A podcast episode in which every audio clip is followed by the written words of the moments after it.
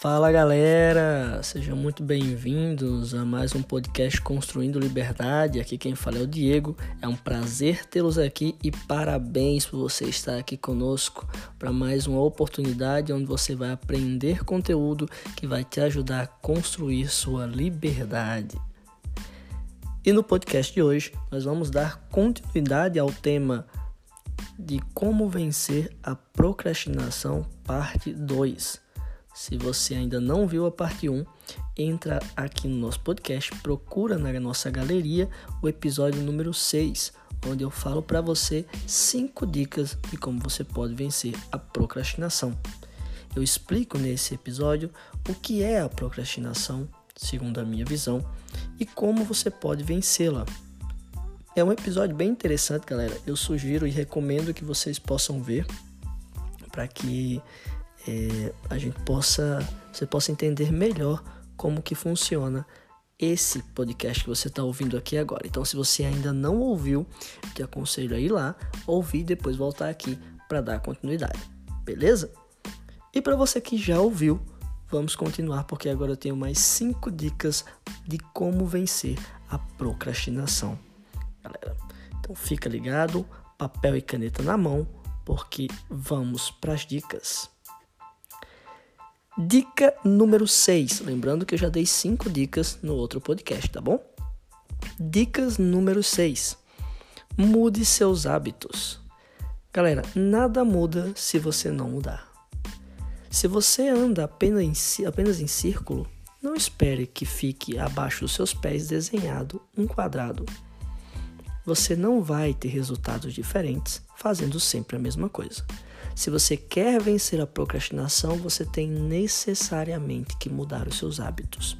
É fácil, Diego? Não, mas exige os passos que eu coloquei no outro podcast. Exige os cinco passos que eu coloquei no outro podcast. Quando você pratica eles, então você está preparado para conseguir mudar os seus hábitos. Então, a primeira dica de hoje é mude os seus hábitos. Quando você fizer algo diferente, você vai conseguir resultados diferentes. Sétima dica de como vencer a procrastinação. Entenda que tudo tem o seu tempo. Às vezes nós queremos vencer a procrastinação e queremos que os resultados venham muito rápido ou venham em um período de tempo que nós queremos. Também dentro dos processos que eu expliquei no outro áudio, eu falo sobre planejamento, sobre colocar metas tangíveis e entender que as coisas nem sempre são no nosso tempo, mas que elas exigem um período de maturação. Entender que às vezes nós falhamos, e isso faz parte do processo. Entender que existem percalços, que podem existir imprevistos, e essas coisas não podem nos desmotivar. Então, entenda que tudo tem o seu tempo e você, no seu processo de desenvolvimento pessoal, também tem o seu tempo de maturação. Tá ok? Quando você não entende isso, você acaba jogando um peso de responsabilidade muito grande em cima de você e o que acontece é que você vai se sobrecarregar e provavelmente você vai acabar desistindo daquilo que você quer. Isso não pode acontecer, tá bom? Vamos para a dica número 8. Curta o processo. Galera, eu faço questão de colocar essa dica como curta, ou seja, aproveite o processo, desfrute do processo. Nós estamos num processo de desenvolvimento pessoal. Aproveite o processo. Eu já disse aqui, também já disse no meu Instagram, em algumas lives, que pare de correr atrás do pote de ouro no fim do arco-íris se nós compararmos o arco-íris com uma jornada da nossa vida, no fim dele não tem pote de ouro, tem um caixão esperando a cada um de nós. Se você não aprender a ir recolhendo ouro durante o caminho, você vai chegar sem nada no fim do processo. Então curta o processo. Se você deseja fazer algo em tanto tempo, em duas semanas você deseja, por exemplo, é, perder 5 quilos e você conseguiu perder 4,800 ao final das duas semanas, você vai jogar fora tudo que você conseguiu só porque não conseguiu bater a sua meta? Claro que não, você tem que valorizar todo o esforço que você fez, toda a correria que você teve, todo o empenho que você teve. Não alcançar o que se quer faz parte do processo. Às vezes isso vai acontecer. Mas você precisa aprender a olhar suas conquistas muito mais do que olhar para suas derrotas ou para os seus insucessos.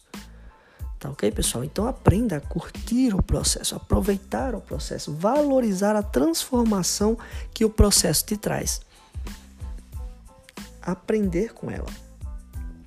Renove o seu ciclo, o seu círculo. É muito importante, galera, que você entenda que eu e você somos sim fruto do nosso meio. Com quem você anda? Com quem você convive? Quais são os hábitos que essas pessoas têm? Eu quero levar você a ter uma reflexão. Os filhos de casais, por exemplo, que não leem, não têm hábito de leitura, né? Dificilmente serão bons leitores. Não quer dizer que não sejam, não possam ser, mas dificilmente. Por quê? Porque não têm hábitos. As pessoas ao redor não têm hábitos. Se as pessoas com quem você anda todas procrastinam e muito, a tendência de que a sua procrastinação aumente cada vez mais é gigantesca. Então procure andar com pessoas com uma mentalidade interessante, com a mentalidade que te leve para frente, pessoas que te tragam conteúdo que transforme a sua vida. Se você sempre nivelar por baixo, você vai ser sempre chamado para baixo.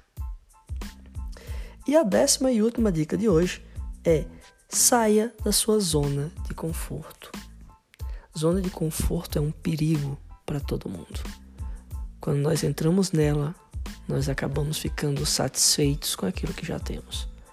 Você pode ficar feliz com o que você tem, mas jamais satisfeito.